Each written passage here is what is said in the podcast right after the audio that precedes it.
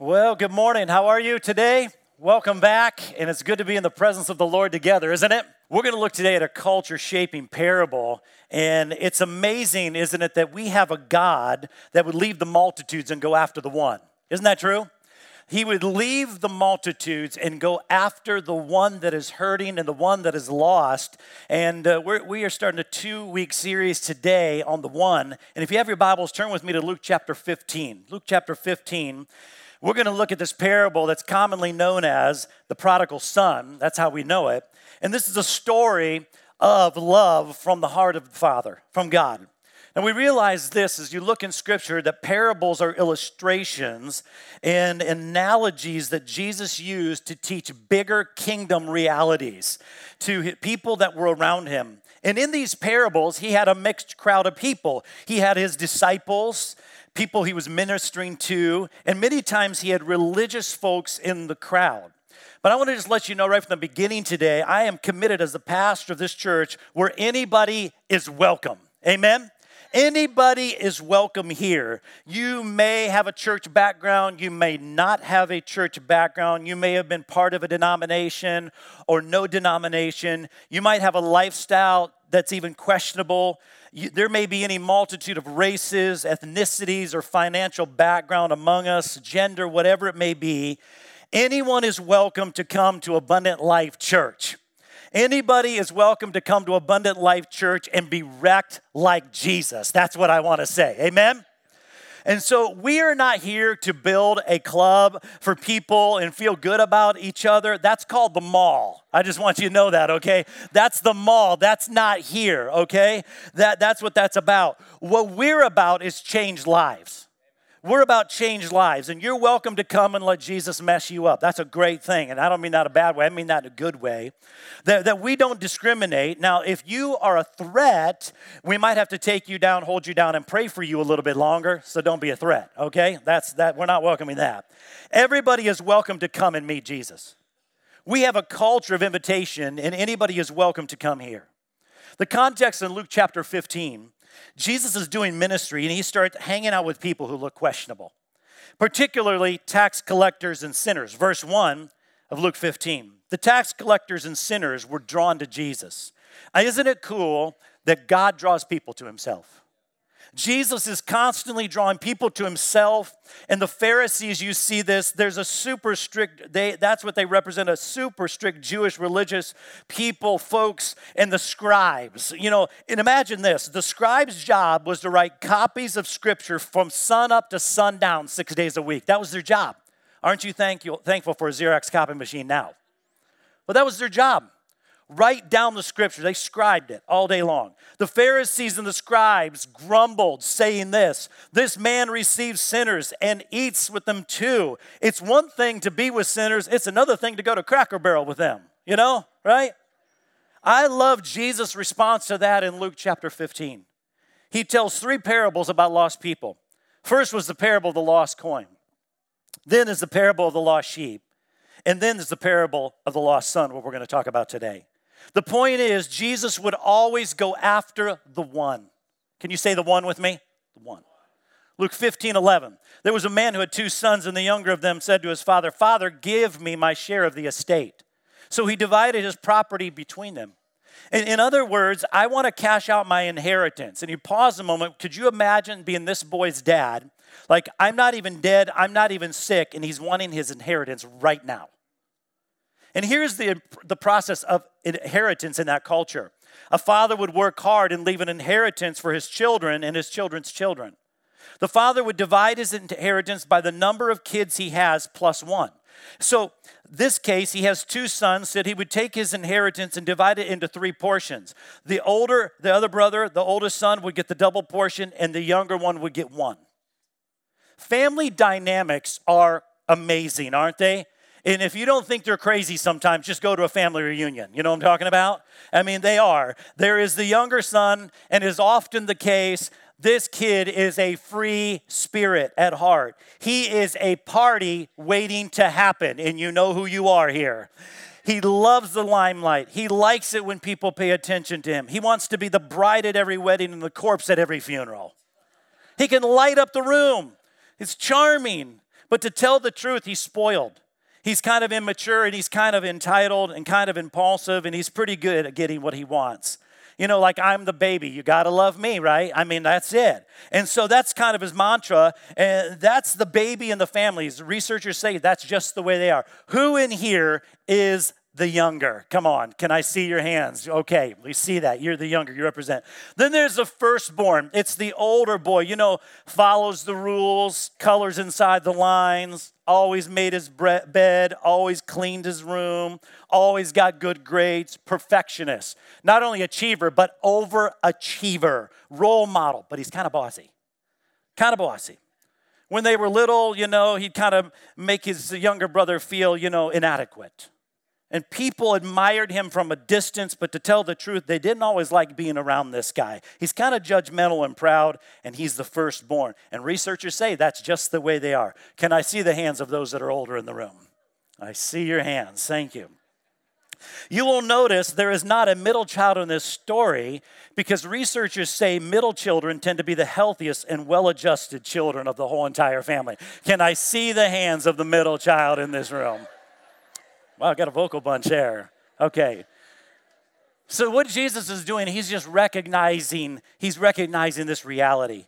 And one day the younger son shatters the family. Old man, I'm tired of waiting around for you to die. So let's just pretend like you're dead and give me everything today. So the younger comes and says, Hey, can I cash out early? And the father did, verse 13. Not long after that, the younger son got together all he had, set off from a distant country, and there squandered his wealth in wild living. For yours may say reckless living. And this is where we get the term commonly known as the prodigal son. When he had spent everything, there was a severe famine in the whole country, and he began to be in need. He's in a far country, he spent recklessly. So he went and hired himself out to a citizen of that other country who sent him to his field to feed pigs. Can I tell you why Jesus really used this analogy? Is Jewish people did not deal with pigs. They don't eat pork, they don't touch them, they are outcast animals.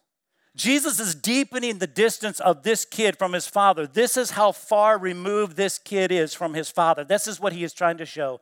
He longed to fill his stomach with the pods that the pigs were eating, but no one gave him anything.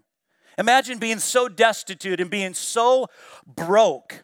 He's, he's homeless. He, he's, he's going to eat what the pigs are going to eat. How destitute is that? Far from his father, blown it, and culturally in shambles. When he came to himself, your scripture may say, your version may say senses. He said, How many of my father's hired servants have, servants have food to spare, and here I am starving to death? Look at the wording here. And I will set out, he says, I will set out and go back to my father and say to him, Father, I've sinned against heaven and against you. I'm no longer worthy to be called your son. Make me like your hired servant. Three point sermon. Number one, I have sinned against heaven and you. Number two, I'm no longer worthy to be called your son. Number three, treat me as one of your hired servants. So he got up and he goes to his father. But while he was still a long way off, his father saw him and was filled with compassion. He ran to his son, he threw his arms around him, and he kissed him. And there are loads of reasons why this is so culturally inappropriate. Jesus is telling an analogy an analogy as a parable.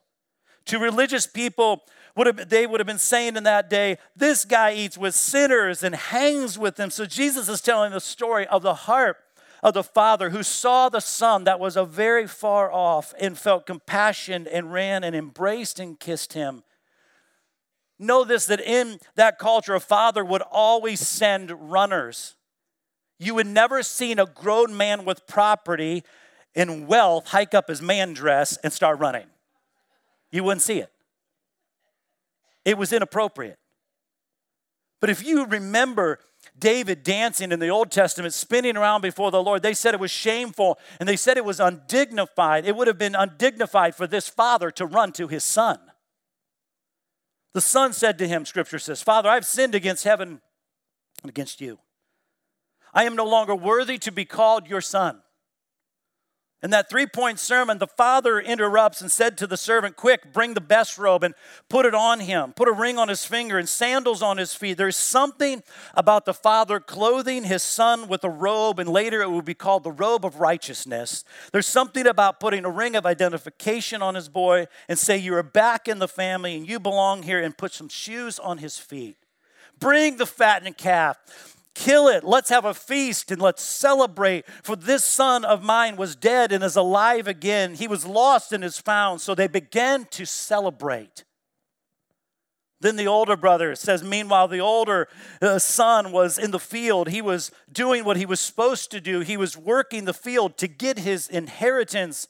And when he came near the house, he heard the music and the dancing. So he called one of the servants and asked him what was going on. He said, Your brother has come and replied, Your father has, was, has killed the fattened calf because he has him back safe and sound.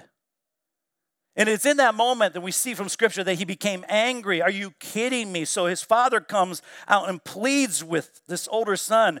He, he, he not only loved the younger son, but he loved the older brother. But he answered his father and said, Look, all these years I've been slaving for you and never disobeyed your orders.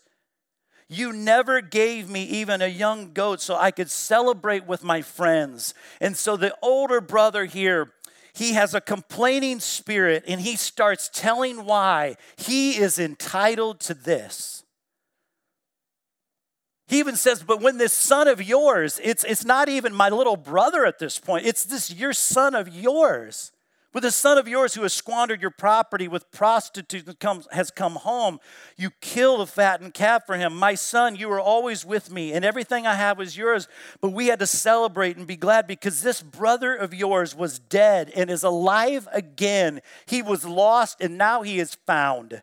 The characters, characters of the parables represent something, right? The inheritance represents something as well.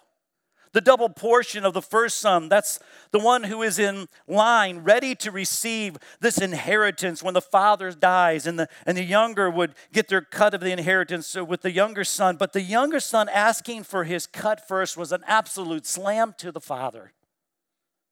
And what he was saying by this was, I would rather have your stuff than your presence.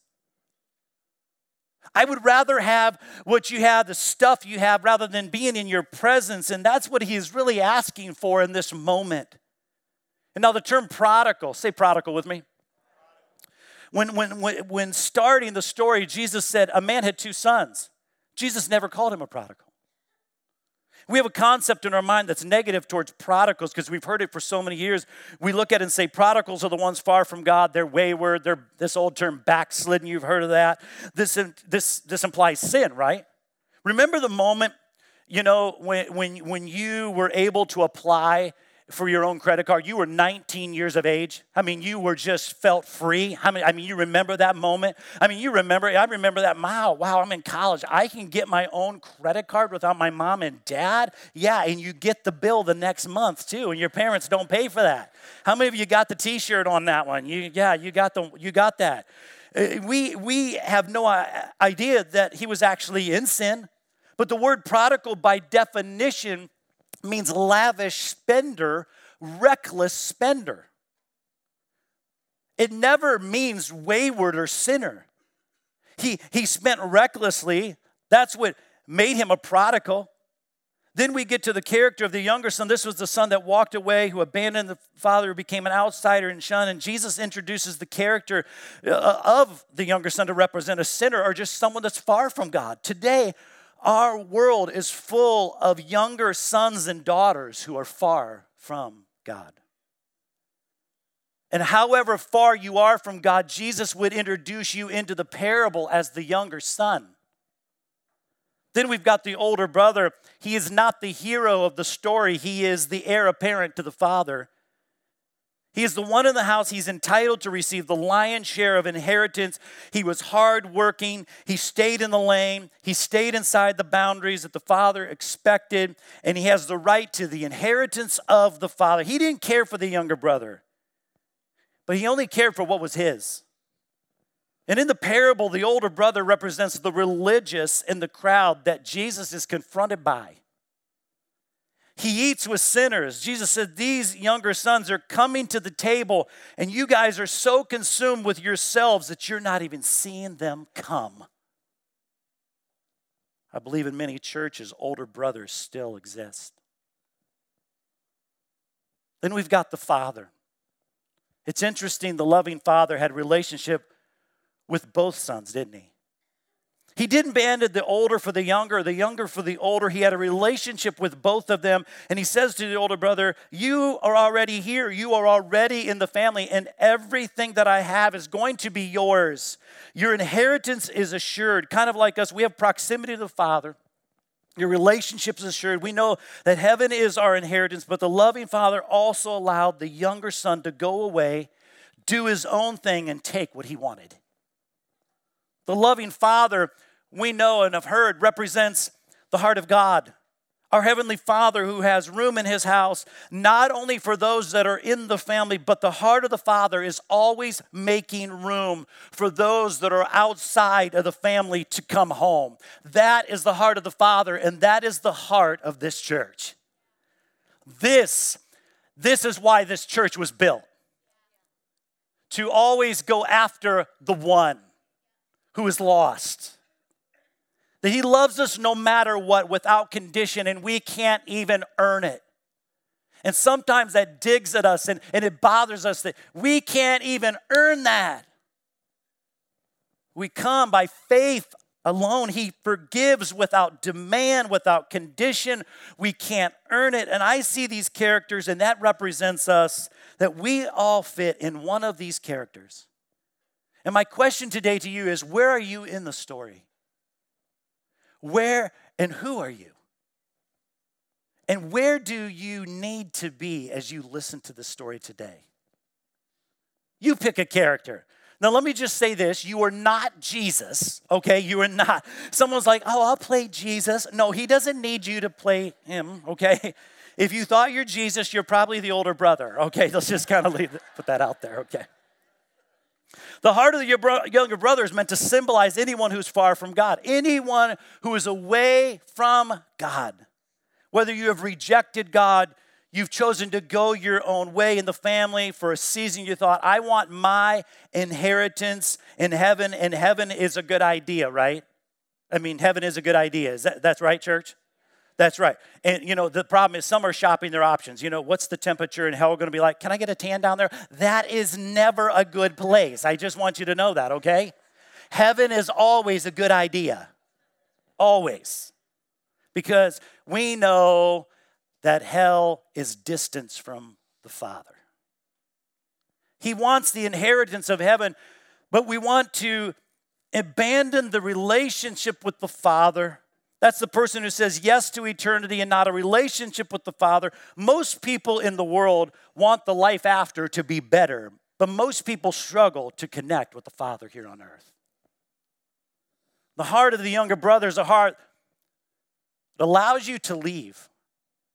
You may have chosen to reject God. You may have chosen to push away. You may have been wounded and you may be hurting.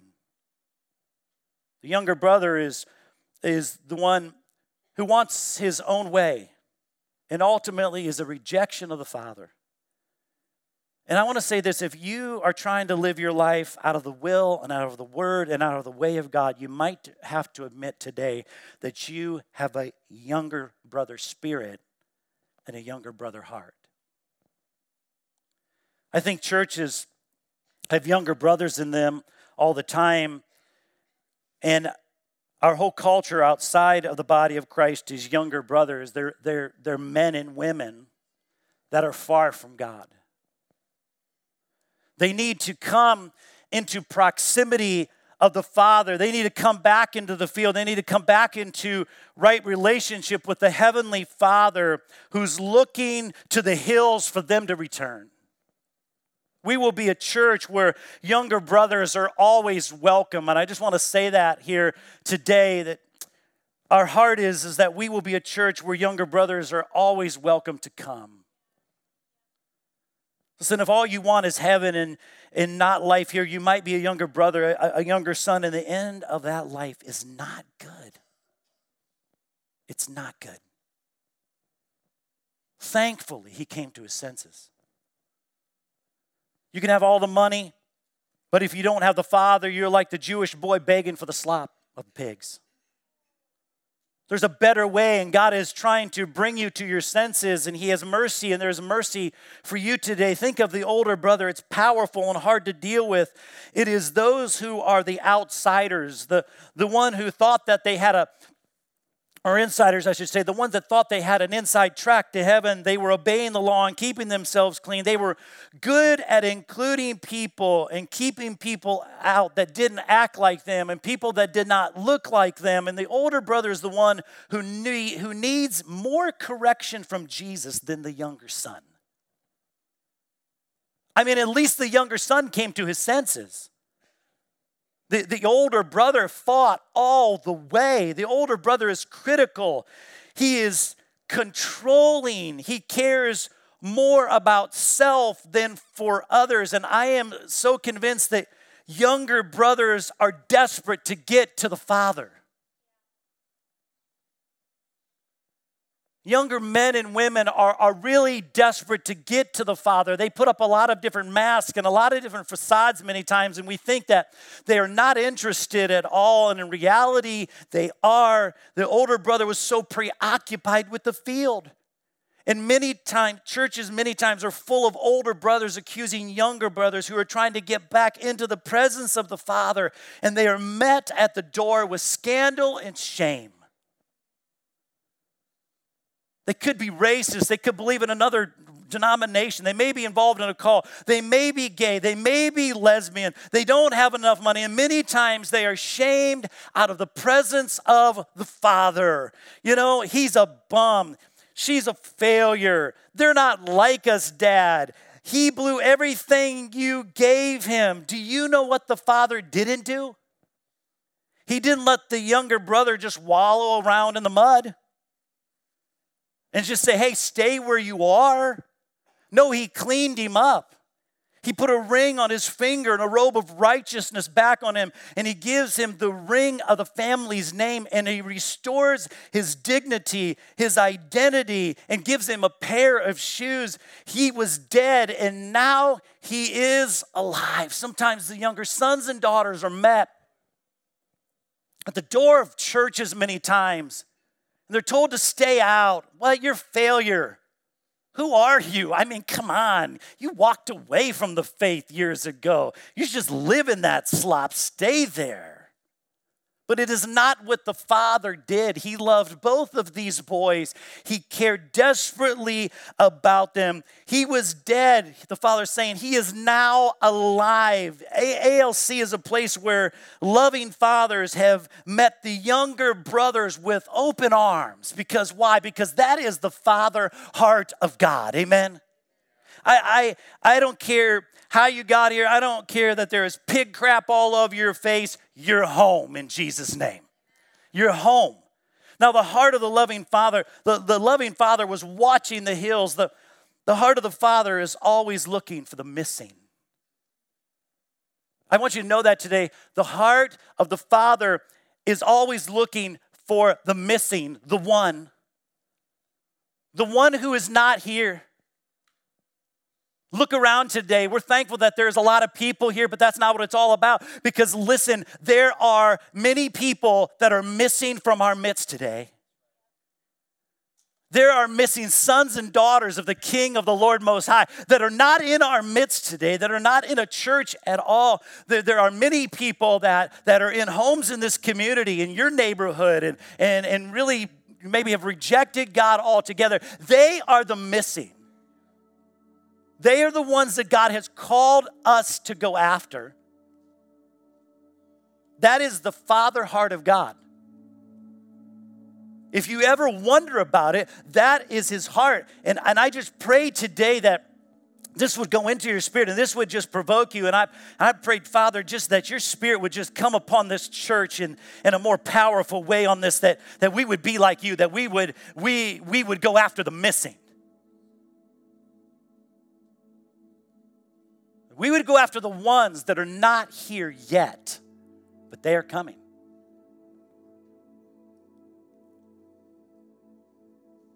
When you look at Luke 15, you don't see the father looking for the found, do you? How many of you know where your cell phone is at right now? Yeah. It's when you lose it, you go, oh man, uh, where's my phone? One of the worst feelings is credit cards, not where you thought you left it, right? Or, wait, where's one of my kids? We came in the store together and they're gone. You know, don't you love the hide and seek gang? They're underneath the rack of clothes. You and I don't stress when something is in our pocket. It's while the son was still far away, the father saw him and ran to him. This is so beautiful. The heart of God to those that are missing. We don't exist for us, we exist for those that are missing. Why? Because that is the heart of the Father. It is awesome that we're here today. We need this encouragement. We need to be we need to celebrate. But in just a moment, we, our heart needs to go after the missing. To those that are lost. To those that have not been found yet. Guess who was the real prodigal in the story? The father. Who was the lavish spender in the story? The father. Who was the reckless spender in the story?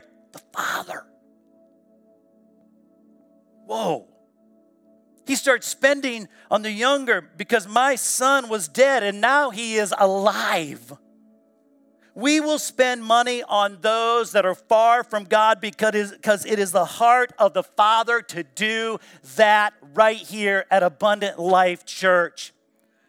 And older brothers will go, I can't believe it. I can't believe it. Why do they have those lights on the stage? It's not for you as a believer, it's for the missing. I can't believe they don't sing those songs. It's for the missing. I can't believe the chairs are so comfortable in that church. It's for the missing. They're not here. They're not here yet. They have come. They have yet to come. I can't believe it. You guys do baptism that way. Why don't you do communion this way? And your complaining spirit has displeased God. That is an older brother spirit when we are trying to reach the lost for the glory of the Lord Jesus Christ. Amen, church? It's the theology of the missing.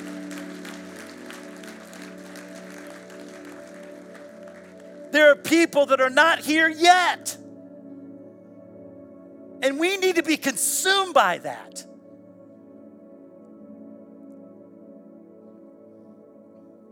We will spend money on those that are lost and far from God because they're lost, they're missing.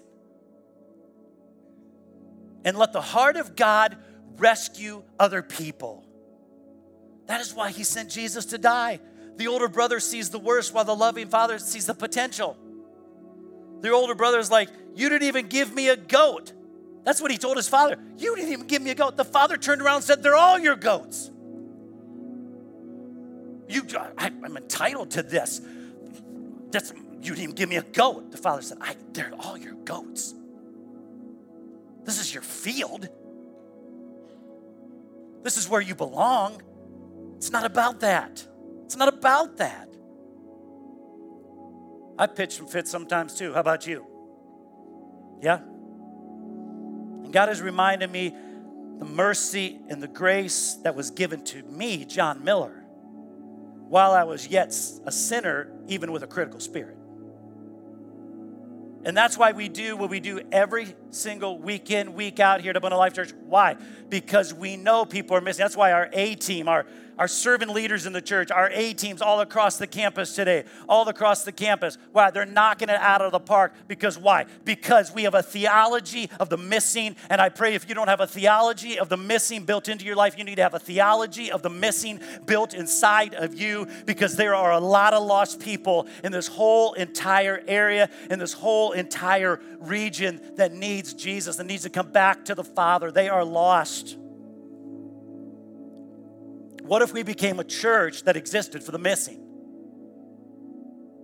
Now, I believe that's our heart already, but what would happen if not only we as a church, but individually, we went out of here and said, man, this is about the missing. If we existed for the missing, we existed for the missing. And sometimes we get so caught up in what we have the field. Father, you didn't even give me a goat. And God says, I've given you the goat, the field's even yours as well. Hey, my son that was gone is now, he's come back. He's no longer dead, he is alive. And I want you to celebrate that fact. That is what will please the heart of the Father every single day, every single moment, every single service on why we do what we do here. We've forgotten many times. You say, we, we've, you know, now listen, the door hangers, we were talking about the door hangers. We, let me tell you something about those. You had them in your seats, give that to somebody. We're going to have more door hangers for you, and uh, we had we're having people pass those out. But some of you are like, I'm not going to pass them out in my neighborhood, you know, because you feel fear, intimidation, or that is your field. There are people. Some are saying, Well, I don't even know where to find the missing. They're right next door. They're perishing. They're going to hell today. The person in the next office over from you that you, whatever, you know, they're above you or below you or whatever it may be at work, they, they're, they're, they're missing. On your campuses, they're missing. The, the, the, desk in front of you, behind you, side, whatever it may be, they are missing today. And the Father says, Listen, I am looking to the hills today. This is great. I love you. I love the 99. But listen, listen, I'm going after the one that is lost, that's in need of me, and I will come. And that is what I've come. Jesus never came into an area, into a city, and said, Well, I'm going to go to those that look like me and act like me and talk like me. How many of you know what I'm talking about? Jesus went into areas where people, there was a rejection of cultures and whatever it may be, clash of culture coming together. This is the day we live in. We understand that, know that. We are called to go out and have a theology of the missing for those that are still lost and are yet to be found. That is why this church is here.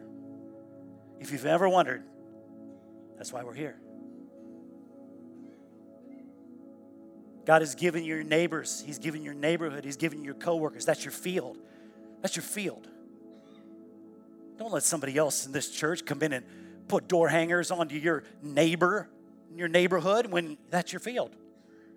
Be the one that says, This is my neighborhood. This is what I'm going to claim. I'm going to walk and believe in Jesus' name. They're coming to you, they're missing, and they're going to be found in Jesus' name.